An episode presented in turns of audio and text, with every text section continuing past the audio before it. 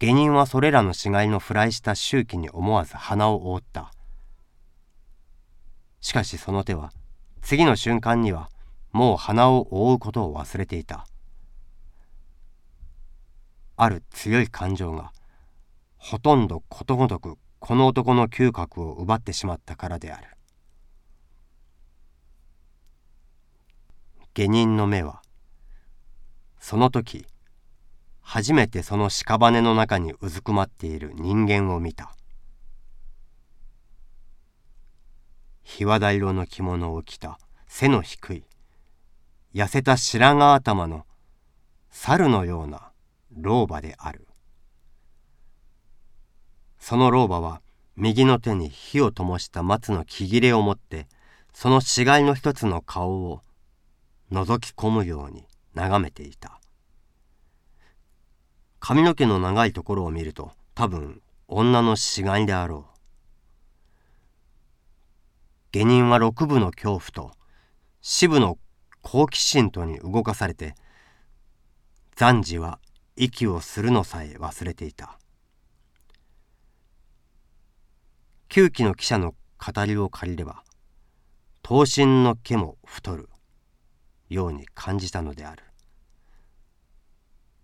すると老婆は松の木切れを床板の間に刺してそれから今まで眺めていた死骸の首に両手をかけるとちょうど猿の親が猿の子のしらみを取るようにその長い髪の毛を一本ずつ抜き始めた。髪は手に従って抜けるらしい。その髪の毛が一本ずつ抜けるのに従って下人の心からは恐怖が少しずつ消えていった。そしてそれと同時にこの老婆に対する激しい憎悪が少しずつ動いてきた。いやこの老婆に対すると言っては語弊があるかもしれない。むしろあらゆる悪に対する反感が1分ごとに強さを増してきたのである。この時誰かがこの下人にさっき門の下でこの男が考えていた。餓死をするか盗人になるかという問題を改めて持ち出したらおそらく下人は何の未練もなく餓死を選んだことであろう。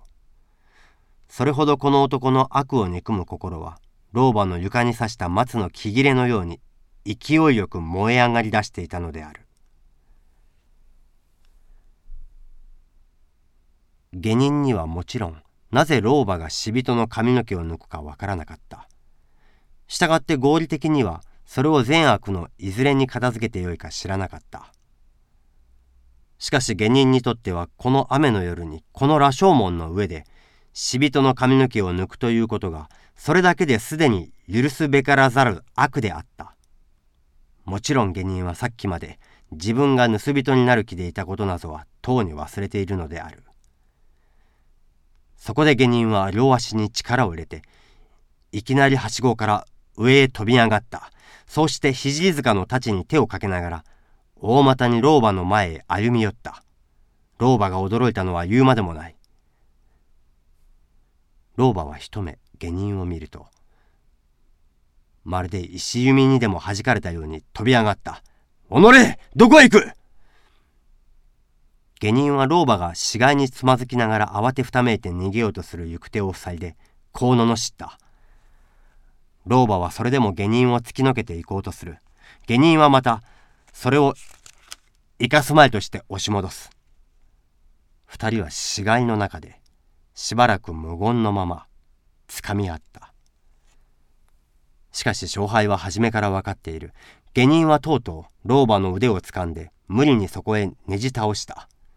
ちょうど鳥の足のような骨と皮ばかりの腕である。何をしていた？言え言わぬとこれだぞよ下人は老婆を突き放すと、いきなり太刀の鞘を払って、白い鋼の色をその目の前へ突きつけた。けれども、老婆は黙っている。両手をわなわな震わせて、肩で息を切りながら、目を眼球がまぶたの外へ出そうになるほど見開いて、推しのように、執念く黙っている。これを見ると下人は初めて明白にこの老婆の生死が全然自分の意志に支配されているということを意識したそうしてこの意識は今まで険しく燃えていた憎悪の心をいつの間にか冷ましてしまった後に残ったのはただある仕事をしてそれが円満に成熟した時の安らかな得意と満足とがあるばかりである。